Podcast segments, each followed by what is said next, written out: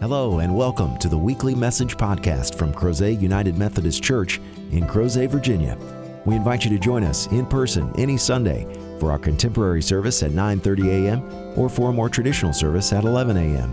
Please visit us online at www.crozetunitedmethodist.org for further information. We hope you enjoy this week's message from Crozet UMC.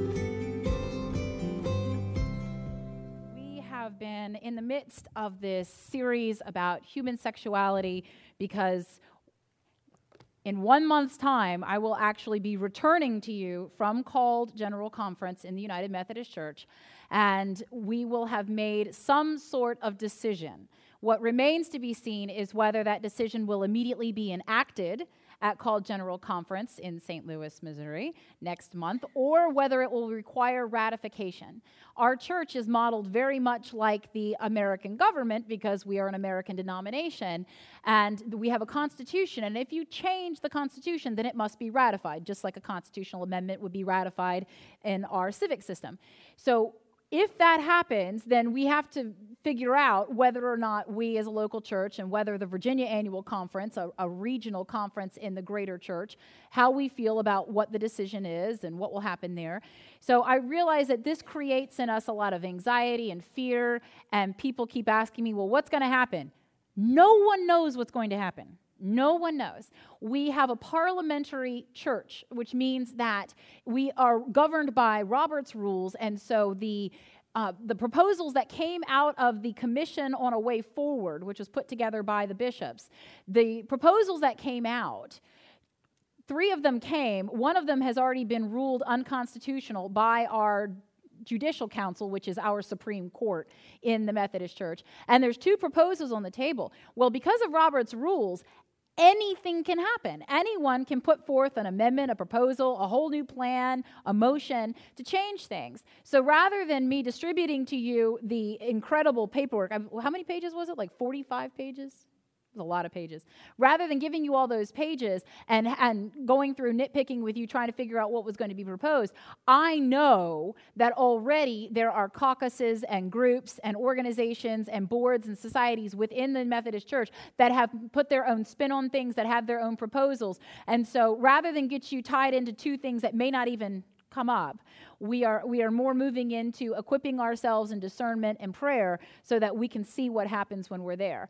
A lot of people are starting to uh, voice the prayer that despite the fact that we thought we were putting 32 of the best and brightest in Methodism to work, that God will bring up somebody and just, you know, use them to speak God's truth to us. And we'll all go, why didn't we think of that? And hallelujah. So that's kind of what we're, we're, we're working with right now. It's, it's a place where we don't know what will happen. But what we do know is this that we are part of a church that believes in holy conferencing, which means that we must be physically in the presence of one another to pray and discern, discuss, and vote together.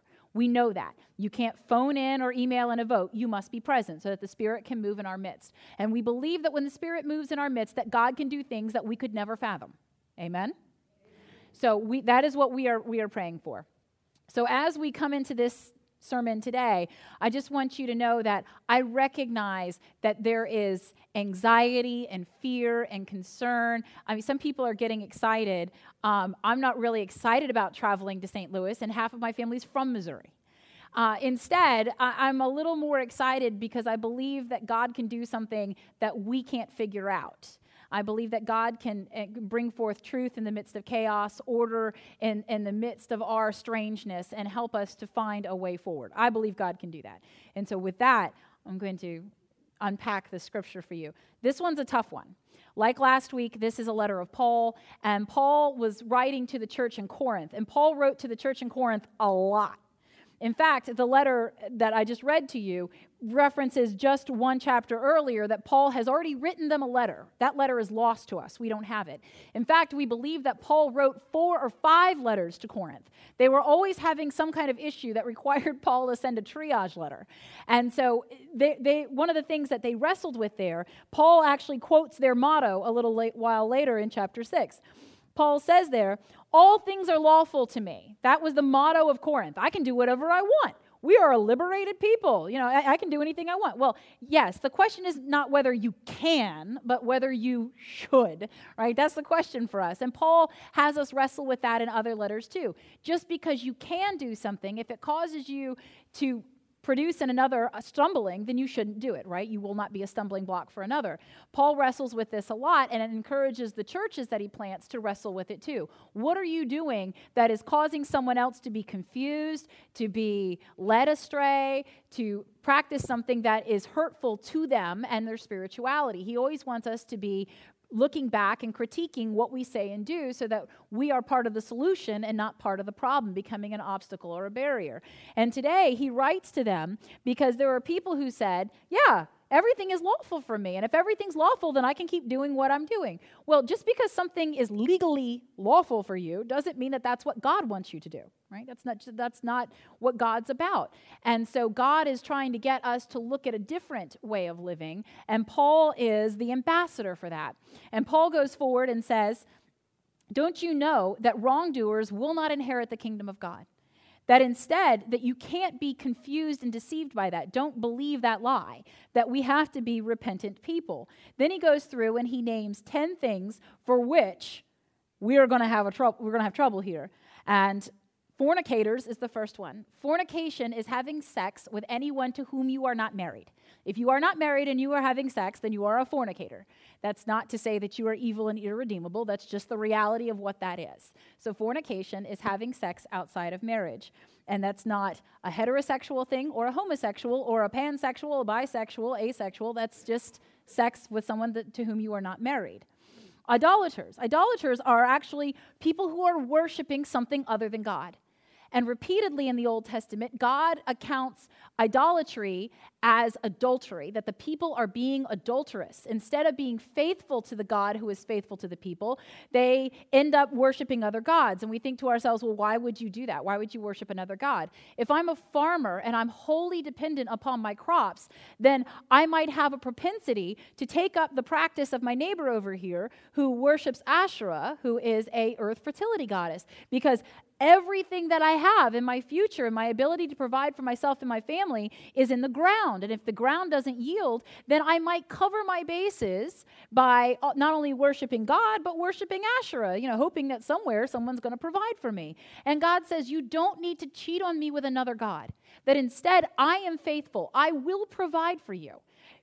If the crops fail, God would still provide. We see this in the church all the time. Just because we have people in our congregation and our community who are gainfully employed doesn't mean that there aren't times of financial struggle. And when they turn to the church and say, I need help with my mortgage or I need help with my utility bills, the church provides. We don't turn around and, and worship the God of mammon so that they get a raise.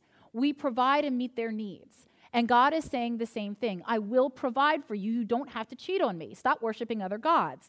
Because God's a really jealous God. Right? God doesn't want us worshiping other gods. And paired right with idolaters is adulterers.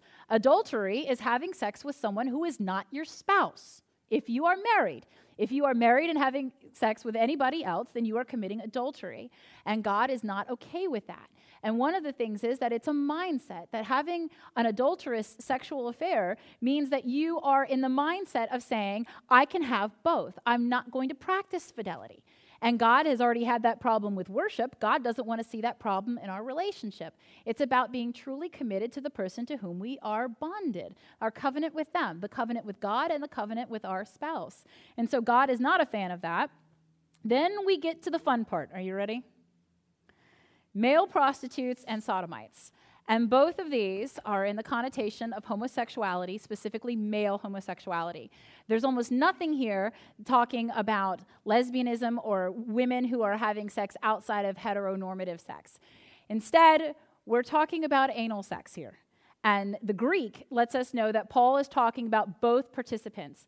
The word that gets translated as male prostitutes is actually the person receiving anal sex. And the one that is translated as sodomite is the person giving the anal sex. And I just recognize that I just said anal sex a lot, and let's just take a moment and just be uncomfortable.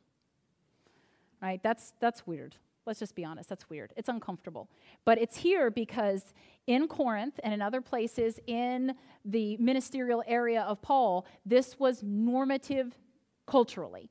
People were engaging in this behavior. And Paul is pointing out that it's not just the person that is committing an act, it's the person that is receiving and allowing it. If you are benefiting from the sin of somebody else, you are sinning too. And Paul is, is very careful here to say that both of these people are playing a role in what's going on. Now, that's separate aside from whether or not we're going to be inclusive in the church. I'm just explaining to you what Paul is talking about in his letter. And he is talking specifically about men engaging in non heterosexual sex. But he continues on from there. He, he moves into thievery. Thieves are people who take what is not theirs, they are stealing. They are taking something for which they have not worked or earned or for which they have not been given permission, and they take it because they want it. They take it. And the greedy, people who are so consumed with consuming and acquiring that their entire focus is on getting more. Drunkards, people who are just in a constant state of drunkenness and all of the things that go along with drunkenness, from being abusive to being reckless causing people pain and suffering, and in our modern context, we know death. He condemns that. People who spend all of their time inebriated. Revilers. I don't know if you know what a reviler is. A reviler is somebody who is verbally abusive.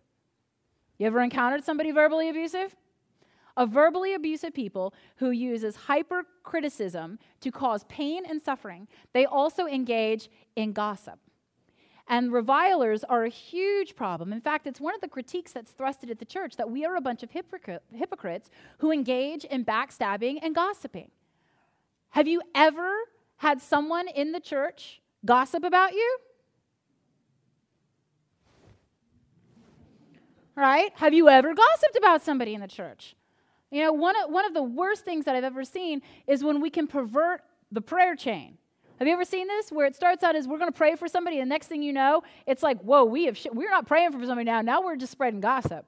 And it's incumbent upon us to make sure that that's not what we're doing, right? That we are engaging in praying for people, not spreading information. You move into gossip when you are sharing information to show that you have power, right? That now I have power over somebody and I'm going to use that.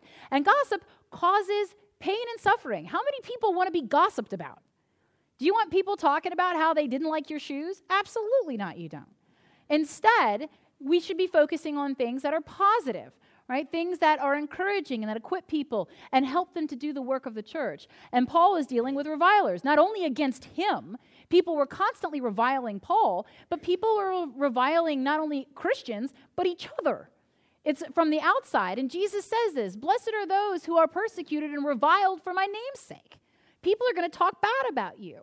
Jesus recognized this, and Paul recognizes it too, but that doesn't mean that we engage in that behavior.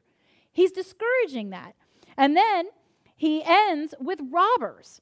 Robbers are thieves. They're taking something that's not theirs, but they're doing it with the threat of force, violence. They're using an extra means in order to take what is not theirs. It's especially abhorrent for you to take something that is not yours, but then to be face to face and confront someone. And in our case, this would be armed robbery. That's our current understanding of it. It's one thing if I go and steal your car, it's another if I take a gun and hold you up at it and, and make you give me your car. Those are absolutely abhorrent things that we don't want to engage in in any way. And Paul is combating that. And why is Paul combating these things? Of the 10 things that Paul listed, only two of them don't apply to heterosexuals, and maybe they do. 80% of his list is gauged at all people, all genders, all ages, all states of grace can engage in these things. And Paul was suffering internally because they were. He knew that there were people that were doing it. He continues on in his letter to say, in verse 11, and this is what some of you used to be. You used to be fornicators, idolaters, adulterers, male prostitutes, sodomites, thieves, greedy, drunkards, revilers, and robbers. Some of you used to be this, but you were washed. You were sanctified. You were justified in the name of the Lord Jesus Christ in the Spirit of our God. You were these things. Now you are God's. And the message repeatedly throughout the Old Testament and the ministry of Jesus Christ is that yes, we were broken, fractured, mortal beings. We were sinners. And then the grace of God came to us. And because of that grace, we are no longer yoked to the behavior of the past and those identities. These are people who are identified. Their central understanding of themselves is that this is who they are. They are greedy. They are fornicators. They are revilers. They are idolaters. This is who they are.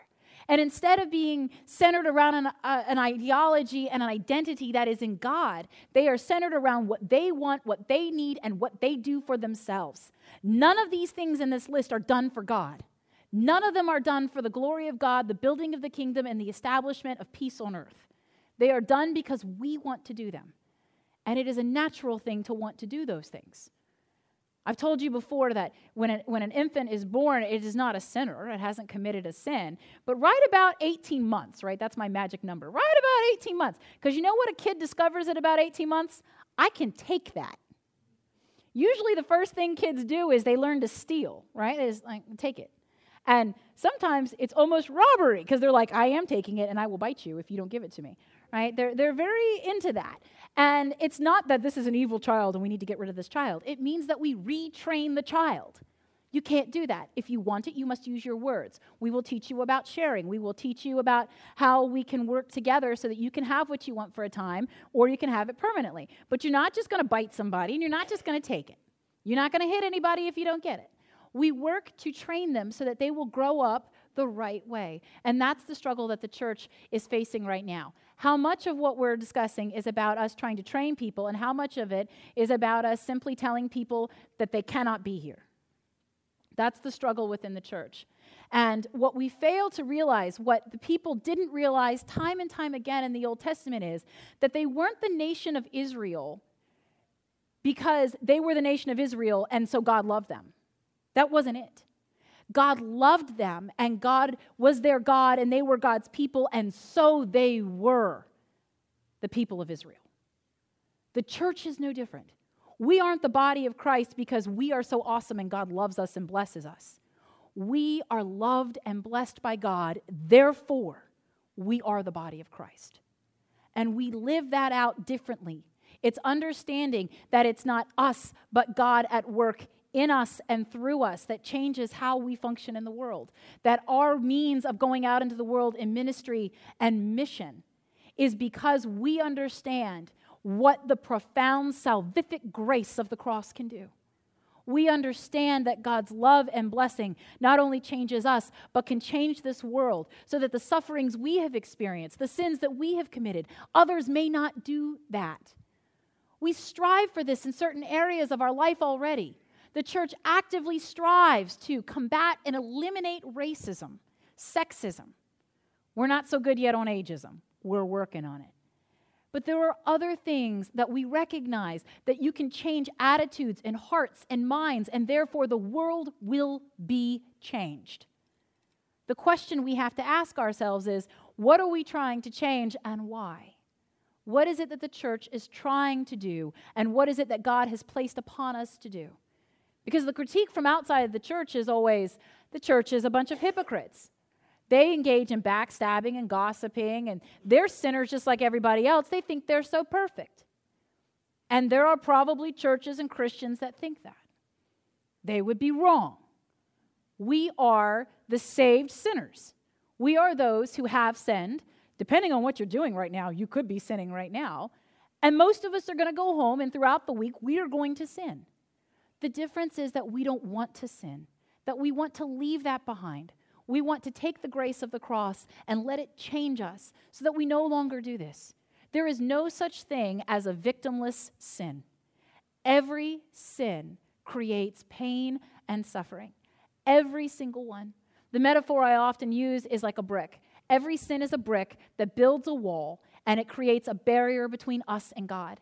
It also creates a barrier between us and others, especially since every brick requires us to hurt someone else. If we are simply engaging in sex so that we can have gratification, then we are using another human being. I realize we live in a culture that talks about two consenting adults and it's fine. If that were wholly true, if it were true that consenting adults can simply do this and there's no ramifications, I wouldn't have to spend so much time in counseling, care, and conversation with people who have become emotionally involved, who have found themselves pregnant out of wedlock, and are denied the partner that they should have to raise a child. Instead, and that's just heterosexual sex we recognize that sex is powerful, that it allows people to have a connection that is beyond words. It allows people to meet in a way that is transformative, but can be terrifying. Paul will go on to say that don't you understand that anyone that is united in the flesh becomes united with the other? And then he goes on at verse 18 to say, shun fornication, because I've told you before that Paul is all about we just need to stop. We just need to stop being so sexually obsessed. That what we end up doing is becoming so consumed with our desire to pursue sexual gratification that we're willing to overlook what happens to the other person. We're willing to overlook what happens to ourselves, that we become consumed with that ends. And it's a struggle not only in the ancient church, it's a struggle in the church today. All of the things that Paul lists, all 10 of them, they are still a problem in this world. I'm willing to bet they're a problem in Crozet. I'm also willing to be honest and say they're probably a problem in our church. However, just because I may not be committing that 10 list of sins doesn't mean that I'm not committing sins too. All of us sin and fall short of the glory of God. The struggle and the work that we are engaging in as individual disciples of Jesus Christ, as the body of Christ here at Crozet United Methodist, and as the body of Christ in the denomination of the United Methodist Churches, where do we stand on what we do about the reality of sin? What are we going to say? Because I told you last week that I don't believe that anybody is actively trying to destroy the church. Right? That, first of all, that sounds like mass paranoia. And second of all, I don't believe in that level of conspiracy. Do you re- recognize how simple the conspiracy was to crucify Jesus Christ? His friend walked up to the high priest and said, What do you want for me to give you him? And they said, 30 pieces of silver, sold. That's not a conspiracy, that's a transaction. Instead, people are honestly struggling with trying to figure out what we do about sexual inclusion and, and they're trying to do what's best for the church. They are trying to do what's best for the future.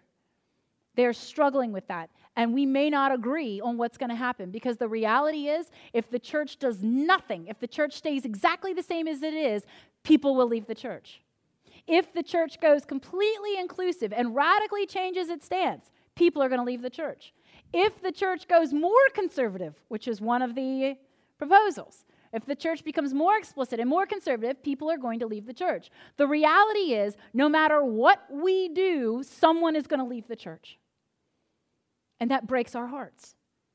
And we could get into the woeful state of trying to mitigate our losses. What can we do that will keep the most people here? That is not our task in the church.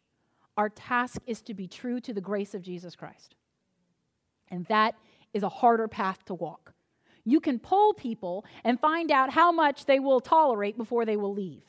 You can poll people and do that. In fact, I hate to tell you, there are Methodist churches that have done this. How much are we willing to take before we walk? The harder, the holier work is to say, what is it that God would have us say and do? Because some people look at what Paul was saying and, and, and see that what Paul is saying is that everybody should be invited into the kingdom of heaven, but there are standards. There's accountability for people who want to be a part of this. Because there's a reality that we will be expected to enter into unending worship in the presence of God the Father, Son, and the Holy Spirit for all eternity. And if you don't want to be a part of that, then that's your decision. But that is what we are building and working toward. And so we need to make sure that we open the doors, but that we're keeping a dress code. Other people will say, no, our job is to fling wide the gates and make that pathway as wide as possible and get as many people in there as possible. That's our job. I believe that there's some middle ground there, that our job is to invite everyone in and let people recognize that grace means that we are transformed. What that transformation looks like is what I and every Methodist are wrestling with. What does that look like? Because the reality is that all of these things that create pain and suffering in Corinth and in Crozet and all over the world are still happening because we are still human beings. We are still people who feel and think and want and touch and taste and see, and we struggle with sinfulness. But the difference is that because of Jesus Christ, we are not only able to reject the things that cause pain and suffering in our lives, but we can be transformed so that we no longer do them. Where is the problem in us? Jesus actually, I think he's taught about this, right? That some of us will be more obsessed with a speck in somebody else's eye than the log in our own. And so Jesus recognized that the church was going to wrestle with how we interpret things, how we understand. What binds us, what makes us who we are as a denomination, is not that we are united because we are Methodists. We are Methodists because we are united. We have been knitted together by God's grace. People who, under no circumstances, would choose to hang out together desire every Sunday to not only be in the same place, but sing the same songs, listen to the same music, pray the same prayers, and hear the same scripture. That doesn't happen week after week in other spheres of the world. But here in the church, we choose to do this. We choose to be bonded and knitted together, and in some cases, yoked to others that we would not choose. That is because God's grace is greater than our desires. And if we are willing as a denomination to wrestle with what that means, then God will show us who we are supposed to be. But I know this that we are called to be God's. And God's grace is sufficient, it is abundant, it is enough. Not only for me and for you, but for them, for us. God's grace is enough. And the other thing that struck me as I was preparing for this sermon is that we have to recognize that people are going to leave. People are never going to come to the church because of what happens next month. People are going to leave the church because of what happens next month. Eh, eh, we have no idea the ripple effects that this called general conference will have. We know the ripple effects that have happened in the church because we haven't had a called general conference. So now we're trying to do the right thing. But we can't expect not to be changed. Something will change. And the, the metaphor, the story, the lesson is in Jacob, the man who would be named Israel, whose children would become the tribes, and from him would come the nation of Israel. There's a story in Genesis about him coming back home and he ends up wrestling. And depending on the translation of the text you read, it's either just a man, it's an angelic being, or it's God, God's self wrestling with this being overnight. And as the sun is beginning to rise, the being says to Jacob, Let me go, I have to leave. And Jacob says, Not until you bless me. Holding on tight, I am not going to leave until you bless me. And the being reaches out and knocks his hip out of joint, handicaps him, disables him, so that every step he will take for the rest of his life will be marked by that encounter. It will change not only him, but how he is seen, how others treat him, how he is received. And he will never know a moment where the powerful and transformative encounter with God did not leave a mark on him, visible to others. That is what called General Conference is. It is about this denomination being changed forever. And the hope and the prayer is that the work that we are doing now as individual Christians, as this local body of Christ, as other bodies of Christ are doing it, so that we as the global church can do this.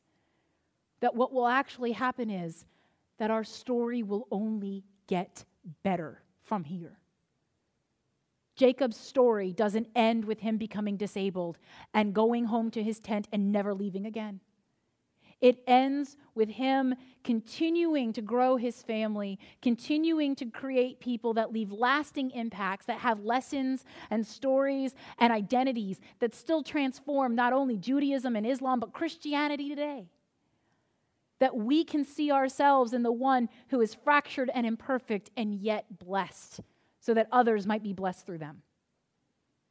That is what the church is called to be. And that is the struggle that not only Corinth, but Crozet is in this day. That there is no easy answer. And we have to recognize that we are not going to make everybody happy. If I decided to treat all of you to a meal right now, someone's going to say, Well, I wasn't in the mood for that. Instead, we come at this from the idea that we know who God is. God is a God of grace, truth, and love.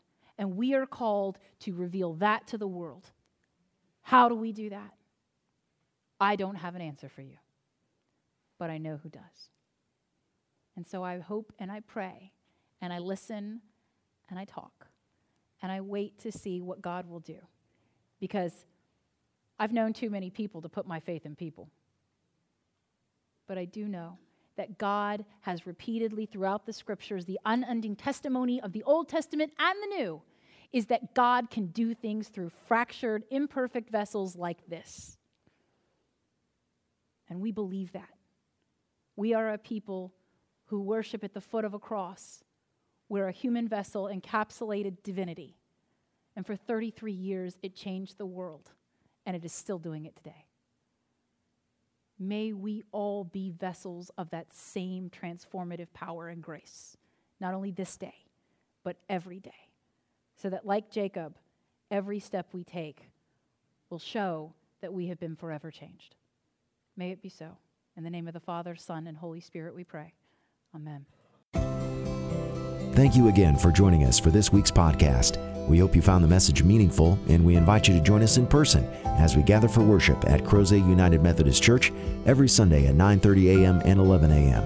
Please visit us online at www.crozetunitedmethodist.org to learn about ways you can connect with God and your neighbors through the ministries of Crozet UMC. Have a great week.